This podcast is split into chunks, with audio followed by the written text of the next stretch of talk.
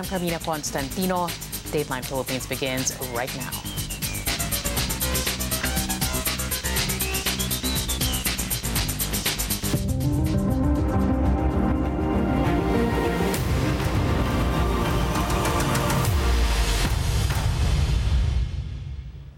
Thanks for joining us. To all of you watching via Facebook, welcome to the program. Davao City reverts to general community quarantine following a spike in COVID 19 cases there. President Rodrigo Duterte placed the city under stricter quarantine protocols effective immediately and will last until the end of the month. Data from the health department show COVID 19 cases in Davao City increased by 51% from November 1 to 17. National Task Force Against COVID 19 head Carlito Galvez Jr. described the situation in Davao City as alarming. Well, President Rodrigo Duterte set to issue an executive order allowing the Food and Drug Administration to approve the emergency use authorization of several COVID 19 vaccines. FDA Director General Eric Domingo said that authorization will allow the use of a vaccine even if it is still under development. That's as long as it has low health risks and will benefit those who will receive it. Ifa-fast track yung paggamit ng bakuna. Uh-huh. Kahit uh, talagang binabantayan, imbes na mabantayan natin halimbawa ng dalawang taon, yung mga mm-hmm. nabakunahan na, ito 3 to 4 months pa lang, kung maganda naman yung resulta, gagamitin na natin siya. Pero at the same time, babantayan natin ngayon lahat ng mga nabakunahan.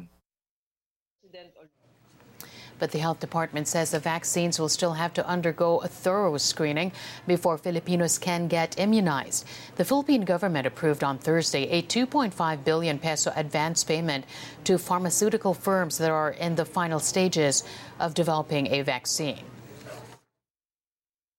That means they have to go through our vaccine experts panel where they evaluate all of these claims uh, from phase one to phase three. After which, if they give a positive recommendation for the vaccine, it goes through the ethics review board and the Food and Drug Administration processes. So this kind of process will ensure our public that we are really making sure that all of these vaccines that will be provided to them will be safe and will be effective and will do the purpose that it is intended more than 413,000 individuals have been infected with COVID 19 in the Philippines after 1,300 new cases were reported on Thursday. The death toll is nearing the 8,000 mark, while recoveries are close to 375,000. A social weather station survey shows 66% of adult Filipinos are willing to get vaccinated against COVID 19 if a vaccine is made available. According to the survey conducted from September 17 to 20 this year by phone, 32% of Filipinos will definitely get the vaccine, while 34% said they would probably get the vaccine. On the other hand, 31% of those surveyed said they are unwilling to get the vaccine. The survey covered 1,200 adult Filipinos. The survey also found that Filipinos are more willing to get the vaccine against COVID 19 compared to a similar survey in 2019 involving the Dengvaxia vaccine. In the 2019 survey, only 42% of respondents were willing to get the Dengvaxia vaccine.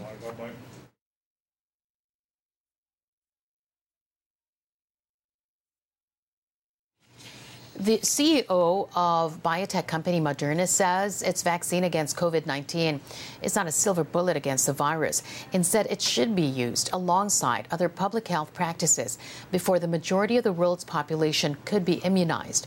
Moderna's vaccine showed a 94.5% efficacy in preventing COVID 19, and those that got infected during its trials only had mild symptoms. Stéphane Bancel also said Moderna is on track to deliver millions of doses before the year ends. It's not a silver bullet. What we need is we need surveillance to be stronger. Uh, we need uh, public health measures because you have no other way at the beginning. This is your best weapon and you need to use it well. We think this could be a game changer and hopefully, I hope getting the vaccine approved under emergency use before the end of the year we're making as much product as we can, and we said we will have before the end of the year 20 million doses ready to ship as soon as we have regulatory approval. More than 56.8 million people have fallen ill with COVID 19 all over the world, 1.3 million of whom have died. Hungary imports Europe's first doses of Russia's coronavirus vaccine. Budapest plans to conduct trials and possibly produce Sputnik V. The drug was hailed by Russian President Vladimir Putin as the world's first registered COVID 19 vaccine back in August.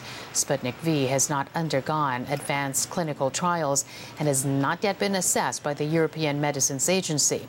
Under EU rules, the vaccine must be authorized by the regulator before it can be marketed in any state of the 27 nation bloc. Meanwhile, the first 120,000 doses of CoronaVac, a COVID 19 vaccine developed by China's Sinovac Biotech, have arrived in Sao Paulo, Brazil. The doses will be stored in an undisclosed warehouse as the state awaits the approval of Brazil's national health regulator. The cargo is part of a batch of 6 million doses being imported from China. Final phase three trials to assess the efficacy and safety of the vaccine are still ongoing in Brazil, Indonesia, and Turkey. A company based in California will roll out at home COVID 19 test kits in the U.S. early next year. Take a look at how the test works in this report. You can get the results immediately and, and a test that you can offer to patients at home. California based Lucira Health has been given Emergency Food and Drug Administration approval for the first do it yourself COVID 19 test kit that not only lets you test at home, but also get the results in less than an hour. Dr. John Chow's team at hospital operator Sutter Health helped to clinically validate the rapid at home test. Our experience with it typically yielded a positive result within 15 minutes, um, I think as early as 11. And you can only be sure that, that, um, that it is not positive or that it is negative around 30 minutes. The huge advancement here isn't the speed itself, but the ability to have a test that is on par or at least close to par as the what we consider the gold standard PCR testing and doing it at a very rapid time. This week's emergency use authorization for the rapid test comes at a critical time as coronavirus infections continue to see a record surge across the country and long lines at testing sites. Dr. Chow explains how the test works. Take the batteries out of the wrapper, insert it into the device, ensuring the orientation is correct. Unwrap the nasal swab, swab each nary five times, and then take the swab, dip it into the vial, swirl it around 15 times, take the swab and discard it, close the cap and then push the whole thing down, which will engage the, the process of testing. And that gets the test started. An indicator light reveals the test results. Despite promising vaccine trial results released this week from Pfizer and Moderna, the distribution of a vaccine is still months away, leaving testing as a crucial tool in stopping the spread of the virus. Sutter will be one of two hospitals to be the first to get their hands on the kits. Sutter hopes that will be within a month or two. But that doesn't mean the kits will be going home that quickly. The hospital operator has decided to first use the kits to help clear the testing logjam at hospitals. Our initial use will be really for the patients who are at the most need until there's enough capacity to expand it we will probably start using it within the point of care setting and then expand to the home use setting as we get more and more kits. Sutter expects to make the test available for at home use by prescription only for people over 14 years old sometime in the first quarter of next year. The test manufacturer, Lucira, is planning a national rollout by spring 2021 and says the test should cost around $50. In other news, the Philippine Senate calls on the Education Department to review its learning modules. Senators grilled the Education Department during the agency's budget hearing Thursday. Senator Grace Poe pointed to a learning module body shaming actress Angel Locsin and urged the agency to evaluate its sensitivity programs to avoid unnecessary statements. Senator Francis Pangilinan meanwhile slammed the depiction of a farmer's family wearing ragged clothes, saying it promotes stereotypes against farmers. we understand uh, a vast majority of our farmers are poor, uh, but to uh, stereotype them, uh, parang ano hong magiging mensahe sa ating mga kabataan na magiging hindi katanggap-tanggap ang maging magsasaka? Ibig ko sabihin, dapat may sensitivity um, program yung DepEd para hindi naman ito nangyayari. Education Secretary Leonor Briones vowed a proper investigation into those modules and those issues. Meanwhile, Senator Ralph Recto called out the DepEd for not fully utilizing TV and radio for its blended learning program. Drivers without cashless payment stickers in their vehicles will not be fined when they use tollways this Christmas season. That assurance coming from the Metro Pacific Tollways Corporation. See, two weeks ago, the Transport Department ordered uh, tollway management to fully implement a radio frequency identification system by the 1st of December. Motorists have since scrambled to get RFID tags, even if some of them aren't frequent users of the tollways. Alalahanin po natin, hindi naman po lahat ng tao gumagamit ng expressway every day. Ang amin pong forecast, yung amin pong target, ay based po yan sa araw-araw na bilang namin on the average. So malapit na po naming ma-fulfill yung 100% at inaasahan po namin kung meron mang darating doon na walang RFID, doon pa rin sa toll gates namin makakabitan. Some senators believe tollways should still have a cash payment option despite the shift to cashless payment systems. Two Aetas who are allegedly part of a local communist group, the New People's Army, are about to become the test cases of the contentious Anti-Terrorism Act. Japer Gurung and Junior Ramos are facing terrorism charges for allegedly engaging in a shooting spree with the military in Zambales last August, leading to the death of one soldier. They're currently detained at the Olongapo City Jail. The Central Luzon chapter of the National Union of People's Lawyers maintains that the pair is innocent and does not have any links to the NPA. It also says that the two men have allegedly suffered what it describes as, quote, horrendous torture while they were under the military's custody for six days. They were even forced to eat a human feces. They were tortured, they were tied, they were even hung upside down. Uh, they were made to uh, drink um, uh, a liquid with, uh, with pepper. Uh, they were uh, threatened to be killed. they were fooled that some of them were already shot at close range and so on and so forth. An Abu Sayyaf uh, sub-leader and a member of the terrorist group were killed by government troops in Panamao, Sulu Friday morning. Troops encountered the group of Hatib Binda in Barangay Kawasan, leading to a firefight. Soldiers were able to recover Binda's body. Pursuit operations led to the death of the second Abu Sayyaf member, identified as Bencio Barahama. The military said both Binda and Barahama were involved in the group's kidnapping activities in the Philippines' boundaries with Malaysia and Indonesia.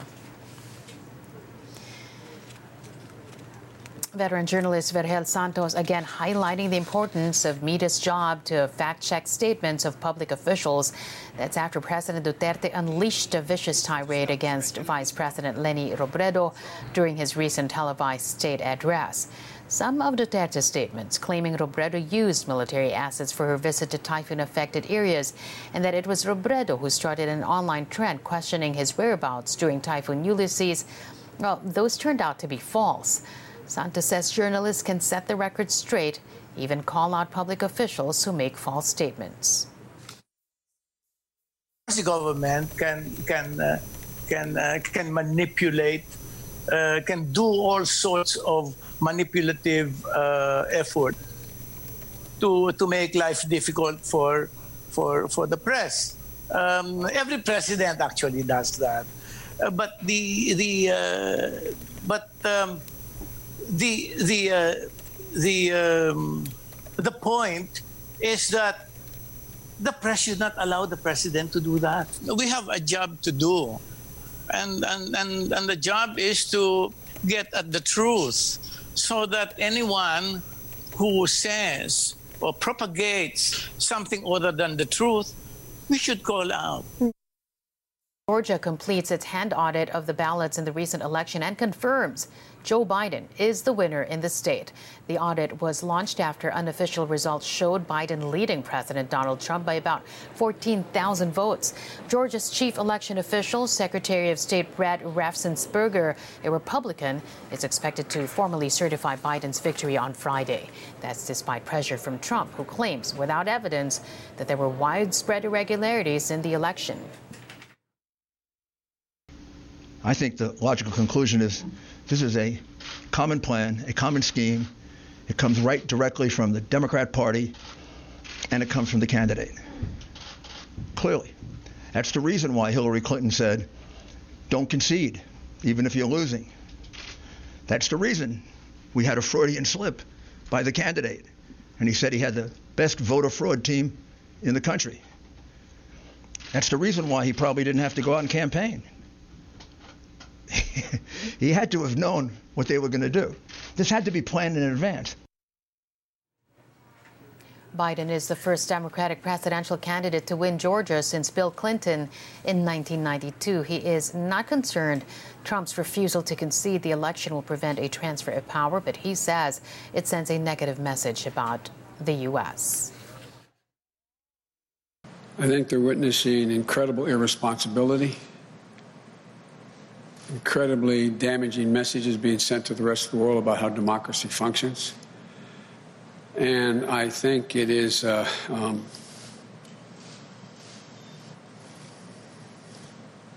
well, I don't know his motive, but I, I just think it's totally irresponsible. Well, the global economy is recovering from the depths of the pandemic, but there are signs of slowing momentum, especially in countries with resurging infection rates. That's the assessment of the International Monetary Fund in its new report for G20 major economies. It underscores the uneven nature of recovery, warning the crisis would likely leave deep, unequal scars. IMF Managing Director Kristalina Georgieva, meanwhile, hailed what she called significant progress in vaccine development. But she cautioned the economic path ahead remains difficult and prone to setbacks. Moving out of sports for the second straight season, the Golden State Warriors won't have their all star shooting guard, Klay Thompson. An MRI confirmed Thompson suffered a season ending tear to his right Achilles tendon, which he suffered during a workout in Southern California. The 30 year old Thompson had missed all of last season after tearing his left ACL during a Game 6 of the 2019 NBA Finals. The Warriors have moved quickly to fill Thompson's spot in the roster. The Dubs are on the verge of acquiring OKC Thunder wingman Kelly Oubre Jr., who was part of the trade that sent All Star point guard Chris Paul to the Phoenix Suns. And that'll do it for today. Thanks for keeping us company the whole week this week. I'm Carmina Constantino. If you want to revisit today's episode, Dateline Philippines podcast is on Spotify and Apple Podcasts. Play back the interviews too on ANC's YouTube channel. Keep safe, everyone. Keep it here on ANC.